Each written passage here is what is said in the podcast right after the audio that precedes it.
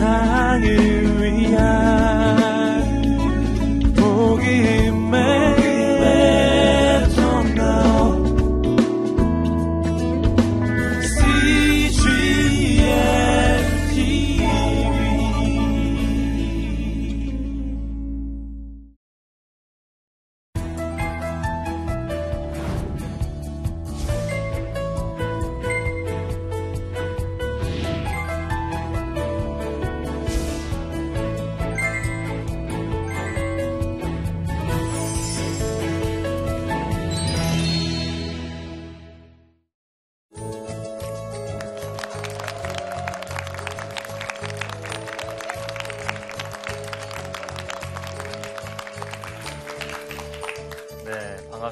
지난주에 이어서 아, 우리 청년들에게 도움이 될 만한 두 번째 강의를 하고자 합니다.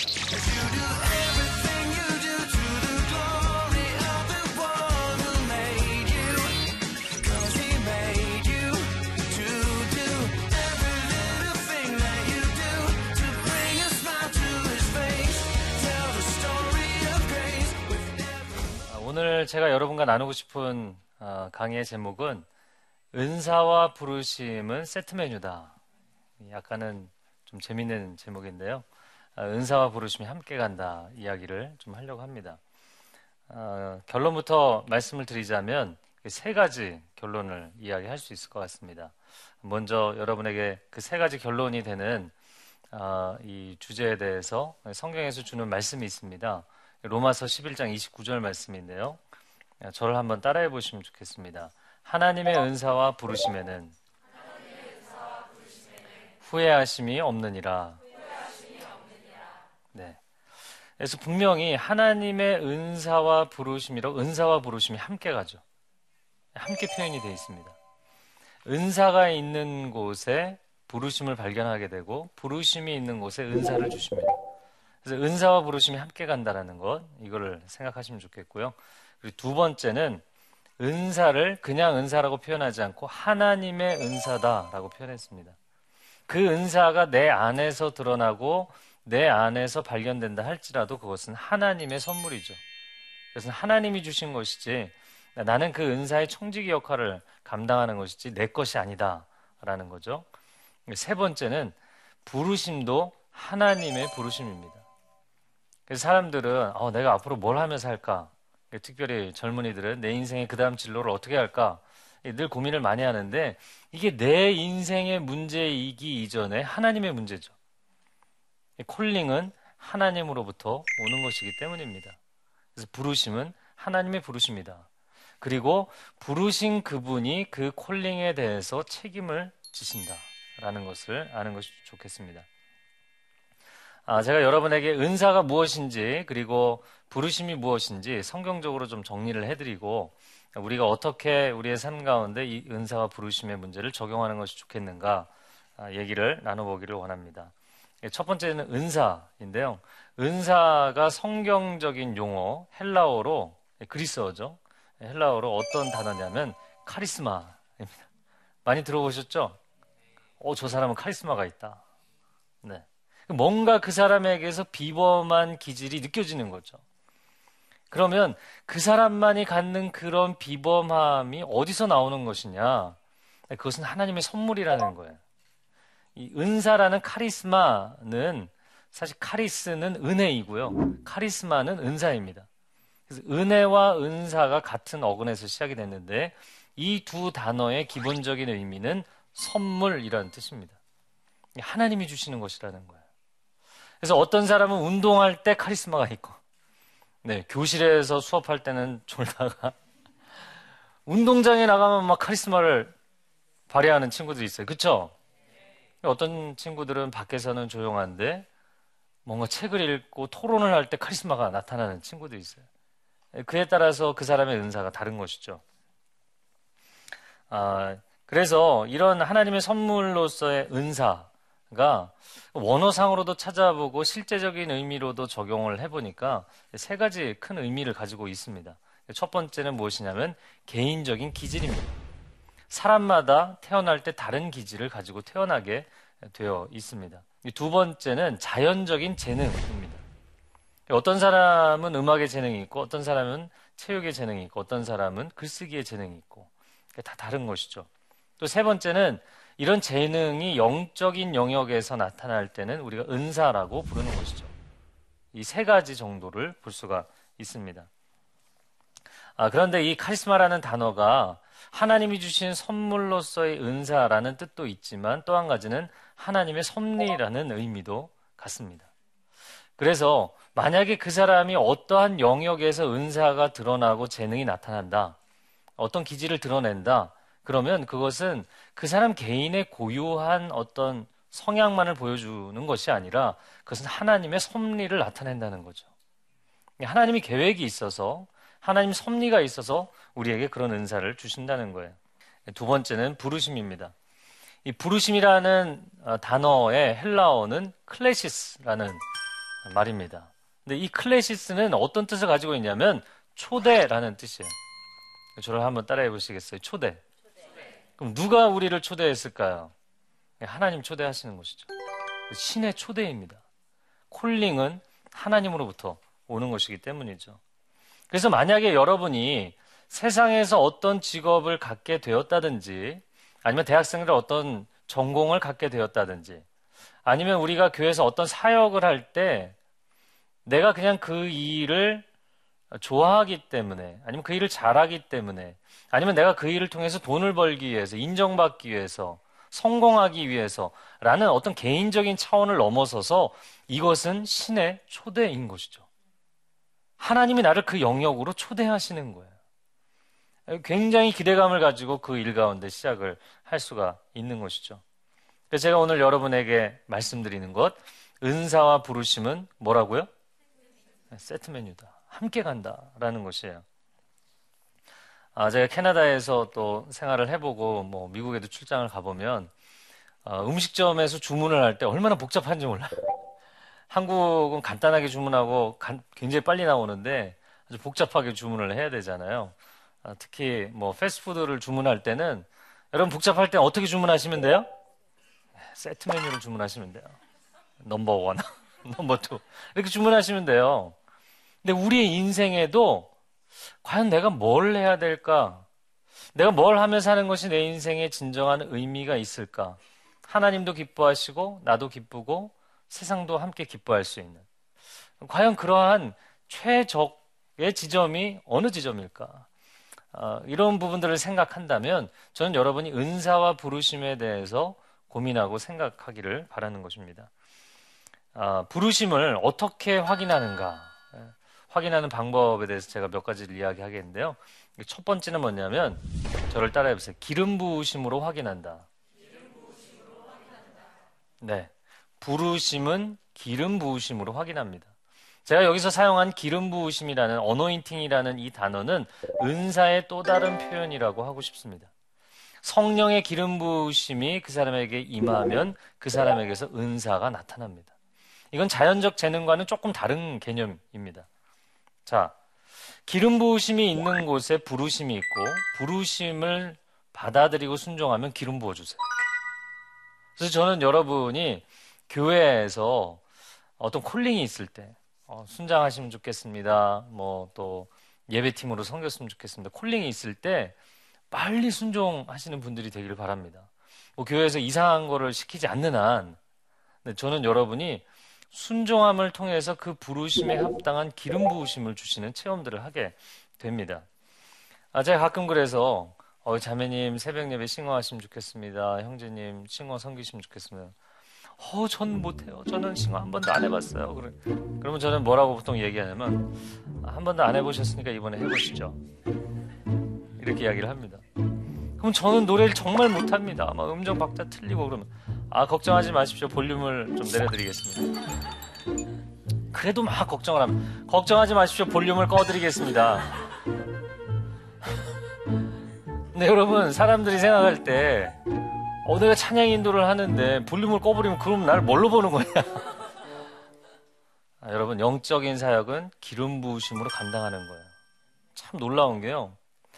아, 노래를 아주 잘하는데 전혀 영적 감동이 흘러가지 않는 사람들이 있어요. 노래는 아마추어인데 그 사람이 찬양을 인도하면 모두가 하나님의 임재로 들어가게 하는 사람들이 있습니다.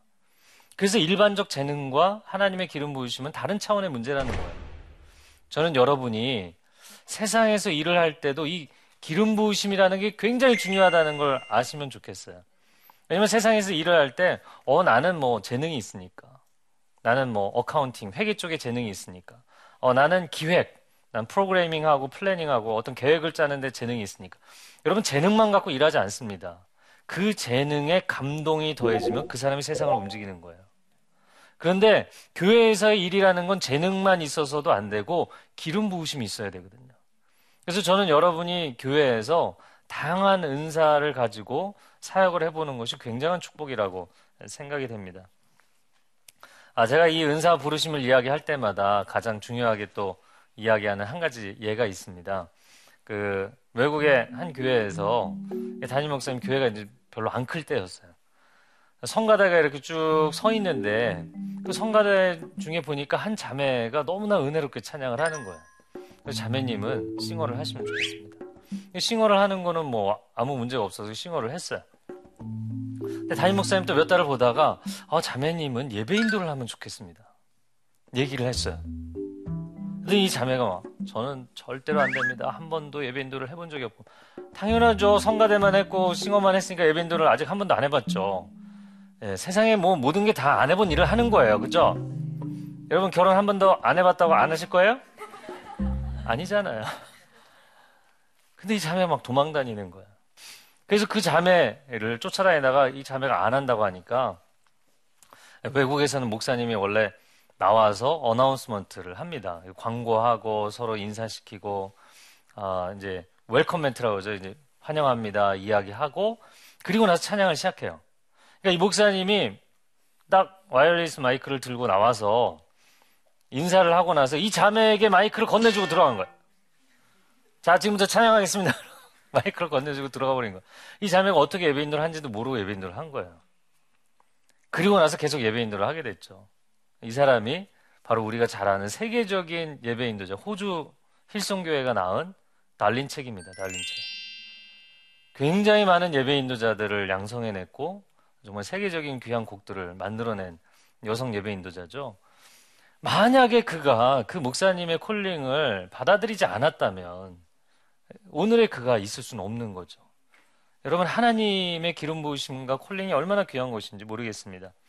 그래서 저, 저는 여러분 청년들에게 권하고 싶은 것은 하나님이 여러분에게 뭔가를 콜링을 하실 때는 절대로 실패나 실수를 두려워하지 마세요. 어, 난 잘 못하는데, 나할수 없는데, 그런 거 걱정하지 마세요. 부르신 하나님이 책임지실 줄로 믿습니다. 그리고 여러분에게 감당할 능력이나 은사가 없으면 하나님이 채워서라도 그 일을 하게 하십니다. 그거를 체험하는 게 너무나 재밌는 거예요. 그게 즐거운 것이죠. 그래서 저는 청년 여러분 또 어, 중장년층도 마찬가지라고 생각이 되는데 교회에서 콜링이 있다면 반드시 순종하세요. 너무 일이 어려운 일이기 때문에 감당할 수 없는 일도 없고 너무 작기 때문에 하찮은 일도 없어요. 우리 주님이 내게 맡겨주신 일은 다 소중한 일인 줄로 믿습니다. 아, 또 한 가지 여러분에게 이 은사와 부르심에 있어서 기질의 문제에 대한 이야기를 하고 싶어요. 그건 뭐냐면 자신의 타고난 성품 자체가 기질 자체가 마음에 안 드는 사람들이 있어요. 네.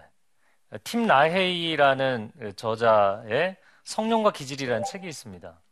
굉장히 중요한 저자입니다. 일반 심리학에서도 아주 저명한 사람입니다. 근데 이 팀 라헤이가 이야기하는 건 뭐냐면 사람의 기질 자체는 하나님이 그에게 천성적으로 주신 거기 때문에 기질이 변하진 않는다. 그러나 중요한 것은 그 기질이 하나님께 사로잡히느냐, 사로잡히지 않느냐의 문제다. 그래서 기질마다 장단점이 다 있어요. 근데 그 장점이 쓰이느냐 아니면 단점만 드러나느냐의 차이라는 거예요. 가령 예를 들어서 베드로 같은 다혈질의 사람은 이 사람은 그냥 놔두면 기준이 없으면요. 완전히 고삐 풀린 야생마처럼 여기저기 막 뛰어다니는데 에너지는 넘치는데 주인 떨어뜨리고 펜스 다 망가뜨리고 엉망되는 거예요. 그러나 이런 야생마를 잘 어거해서 주인이 그를 잘 트레이닝을 하면 한 방향으로, 바른 방향으로 엄청난 에너지를 쏟아부을 수 있는 인생이 되는 거예요. 그래서 주님의 손에 사로잡혀야 되는 것이죠. 그러면 고삐 풀렸던 야생마가 정말 엄청난 속도로 달릴 수 있는 명마가 되는 것이죠. 아, 두 번째 캐릭터를 이야기를 해본다면 디모데 같은 소심한 A형이 있어요. 네, 제가 왜 웃냐면 제 자신이기 때문이에요. 저 같은 기질을 가진 사람들이 있어요. 뭐 생각이 많고 소심하고 어, 그런 사람들은 베드로가 너무나 부러운 거죠. 그런데 베드로가 고민이 없을까요? 베드로도 나름 고민이 있어요. 어떤 고민이 있냐면 이 다혈질의 사람들은 열정이 식어버리면 우울질보다 더 디프레션에 빠집니다. 그래서 저는 이런 사람들을 뭐라고 표현하고 싶냐면 바람 빠진 풍선이다. 세상에서 가장 볼품없는 것 중에 하나가 바람 빠진 풍선이에요. 바람을 한참 불어넣었다가 빠지잖아요. 그러면 정말 그것처럼 흐느적거리고 불쌍해 보이는 게 없죠. 그래서 베드로가 누가복음 5장의 첫 번째 콜링을 받을 때 그리고 요한복음 21장 두 번째 콜링을 받을 때 베드로를 보면 완전히 바닥에 깔려 있어요. 디프레션입니다. 열정 지수가 높은 사람은 높이 올라간 만큼 깊이 떨어지게 돼 있어요. 다혈질의 명암이죠. 그런 그 다혈질이 부정적인 측면이 사용되는 것이 아니라 긍정적인 측면이 쓰임을 받아야 되는 것이죠. 그런데 이 디모데 같은 소심한 A형들이 있거든요. 그래서 생각이 많고 또 다른 사람을 배려하기는 하지만 그러나 그 배려하는 게 너무나 지나쳐서 제가 아는 어떤 그 장로님은요 만나면 식사를 하기가 어려워요. 젓가락으로 이 반찬을 하나 집으면 그 반찬을 얼른 들어서 제 앞에 놓는 거예요. 이 반찬을 먹으면 이 반찬을 얼른 들어서 제 앞에 아, 그냥 두시라고. 제 팔이 길다고. 이야기를 해도 너무 섬세한 분들이 있어요. 그렇죠? 예. 네. 너무 섬세해서 피곤하신 분들이 있어요. 이런 분들은 자기도 피곤하고 옆에 있는 사람도 피곤합니다. 아, 그런데 제가 이 소심한 것 때문에 굉장히 오랜 시절을 고민했는데 성령님께 사로잡히니까 이것이 영적인 민감함이 되더라고요. 영적으로 민감해지는 사람이 되더라고요. 성경을 읽을 때, 기도할 때, 또 하나님의 사역을 할 때 하나님이 어디로 움직이시는지 무엇을 말씀하시는지 그것을 굉장히 세밀하게 들을 수 있는 영적인 민감도가 생기더라고요. 할렐루야. 하나님 그런 사람들을 따로 두신 겁니다. 통신병으로 두신 거예요. 그런데 어 나는 베드로가 되겠다 하면 안 되는 거예요. 중요한 거는 내 기질 자체를 바꾸는 것이 아니라 그 기질이 하나님의 손에 사로잡히느냐의 문제입니다. 제가 오늘 무슨 색 옷을 입고 나왔어요? 보라색. 네. 남자가 보라색을 좋아하는 건 좀 드문 경우죠. 네. 요즘은 시대적으로 보라색을 사람들이 많이 좋아하는데, 어, 저는 보라색을 좋아합니다. 어렸을 때 하여튼 그 초록색 나물들은 죄다 싫어했지만, 유일하게 나물 중에 가지나물은 굉장히 잘 먹었어요. 과일 중에도 포도는 엄청나게 좋아했고. 제가 나중에 보라색을 좋아하는 걸 이제 알게 됐는데, 여러분 보라색을 좋아하는 이 칼라에 대한 그 사람의 캐릭터를 뭐라고 설명하냐면 사이코 첫 번째. 정신 상태가 좀 이상한 사람, 멘탈에 문제가 있는 사람. 두 번째는 우울질. 우울질들이 이게 많습니다. 세 번째는 사치 성향.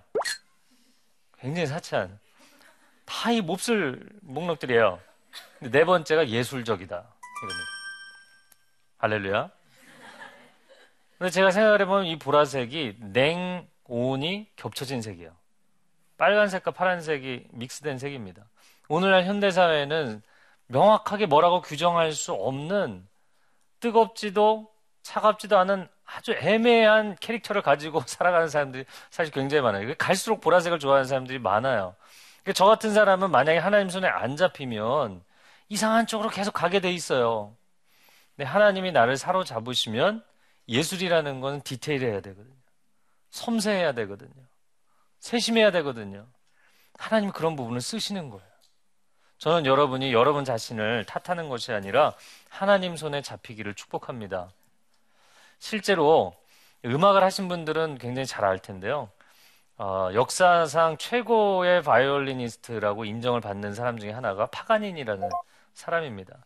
최고의 테크니션이라고 부르는 사람인데 이 사람이 굉장히 탁월한 그 작품들을 많이 작사, 작곡을 했어요. 그런데 자기가 만든 그 작품과 그 작품에 자기가 적용했던 다양한 테크닉, 바이올린 테크닉을 다른 사람이 차용하지 못하도록 악보들을 많이 감춰줬어요. 그래갖고 오늘날 많이 드러나지 않은 것이 굉장히 안타까운 부분이긴 합니다. 근데 파가니니에 관해서 여러 가지 그 사건들이 있는데, 아, 이 사람은 사람들을 콘서트장에 초대를 해서 정말 사람들이 빼곡 차는 거예요. 뭐 수백 명, 수천 명이 차면 연주를 하러 올라오는데 일부러 한 줄짜리 바이올린을 들고 올라왔답니다. 한 줄짜리 바이올린을 갖고 연주를 하는 거예요. 그러니까 사람들이 상상하기 어려운 거죠. 근데 그 한 줄짜리를 가지고 상상 불허의 연주를 하기 시작하는 거죠. 여러분, 마스터가 될수록 그런 도전을 하고 싶어지지 않겠습니까? 하나님이 온 우주의 마스터가 되시는 분이죠. 거장이시죠. 그러니까 하나님이 어떤 사람들을 좋아하세요? 네, 약한 사람, 가난한 사람, 지혜가 부족한 사람. 하나님을 볼 때 제가 참 느끼는 거는 감사하게도 하나님 취향이 굉장히 독특하세요. 이게 너무나 감사한 거죠. 하나님이 한 줄짜리 아니면 한 줄조차도 끊어져 있는 그런 악기를 들고 놀라운 연주를 하시는 거예요. 그분이 하나님이십니다. 저는 여러분이 어, 나의 인생에 문제가 있는 것이 아니라 나의 인생이 하나님의 손에 잡히지 않는 것이 문제다. 은사를 따라가면 부르심의 자리에 서게 될 줄로 믿습니다. 부르심을 발견하고 순종하면 하나님이 감당할 수 있는 은사를 부어주실 줄로 믿습니다. 하나님 손에 사로잡히세요. 그것이 여러분의 청년 시절에 가장 큰 영광이 될 줄로 믿습니다. 네. 아, 우리에게 그런 인생의 아름다운 길을 예비해 주신 우리 하나님께 감사와 영광의 박수 올려드렸으면 좋겠습니다.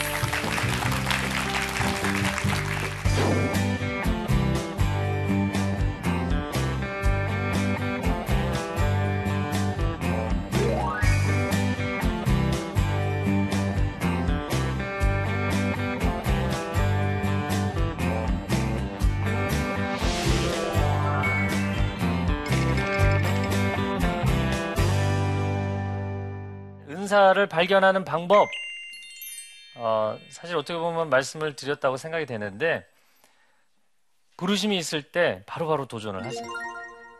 해보세요. 해보면 은사가 드러납니다.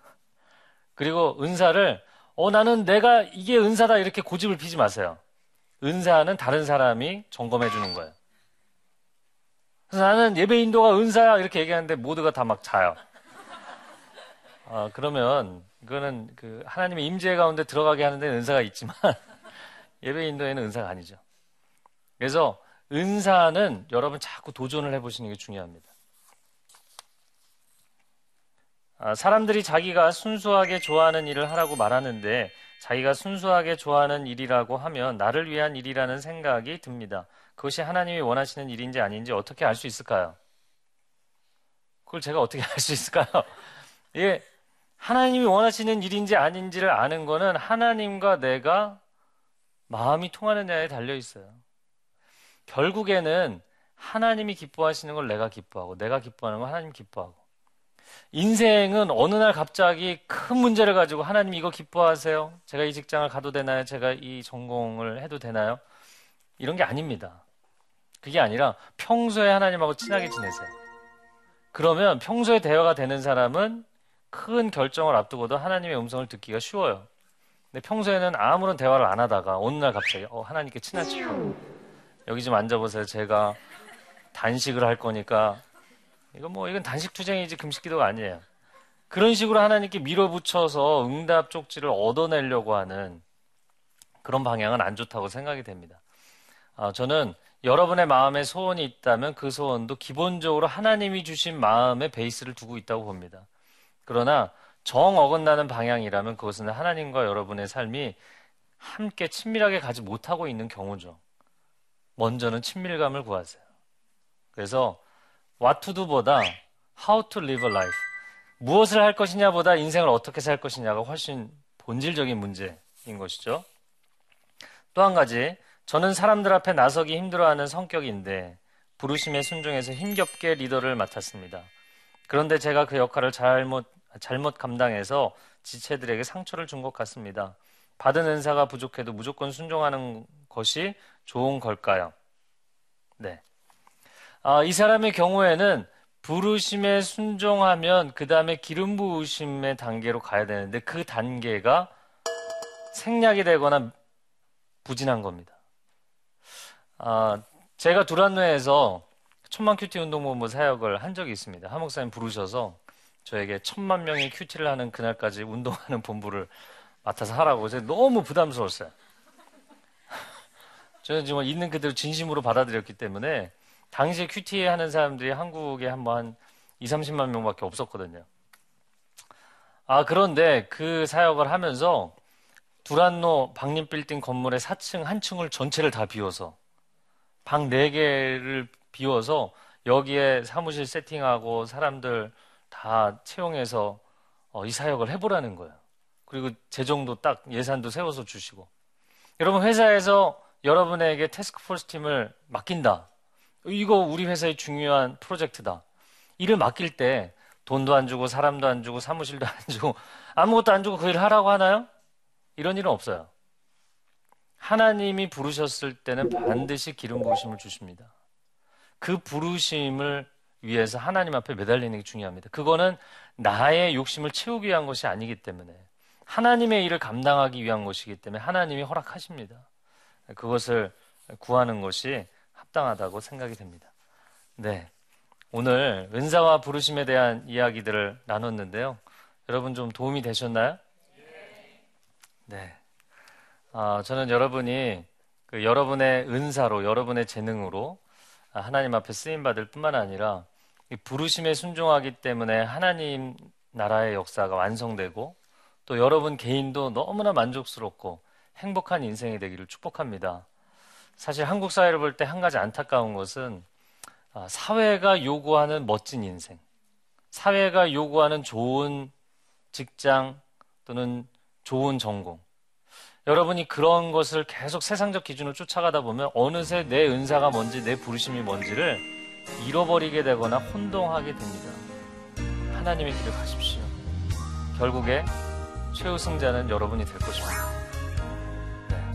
우리를 늘 응원해 주시는 우리 하나님께 감사를 드립니다. 우리 하나님께 다시 한번 감사의 박수 올려드리겠습니다. 이 세상의 모든 물질 세계는요 엔트로피 법칙이 작용을 합니다. 질서에서부터 무질서로 흘러간다. 이게 엔트로피 법칙이에요. 그 다음번에 무질서에서부터 질서로 도록 회복하는 것이 이게 신트로피예요. 그 신트로피라는 말을 나는 하나 더 붙였어요. 신트로피 드라마. 신트로피 드라마라는 거는 우리가 교육을 통해서 하나님이 창조한 이 아름다운 세계가 완전히 붕괴가 되는데 이걸 다시금 회복하느냐. 믿으면 보는 것들 세상에 보지 못한 건 증거라고 안 했습니다. 믿으면은요, 우리 생활에도 실제 변화가 일어납니다. 걸어가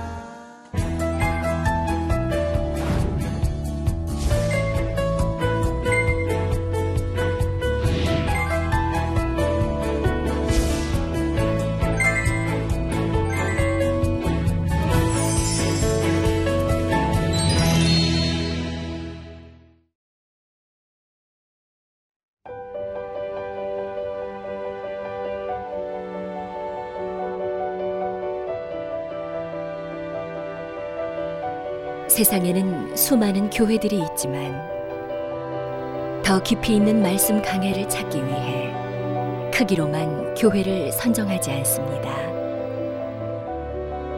보다 좋은 영적 콘텐츠를 더 많이 나누기 위해 방송비를 받지 않습니다. 1년 365일 복음만 전하고 싶어서 우리는 광고를 하지 않습니다. 온누리의 복음을 땅끝까지 CGN TV와 함께 땅끝 성교사가 되주세요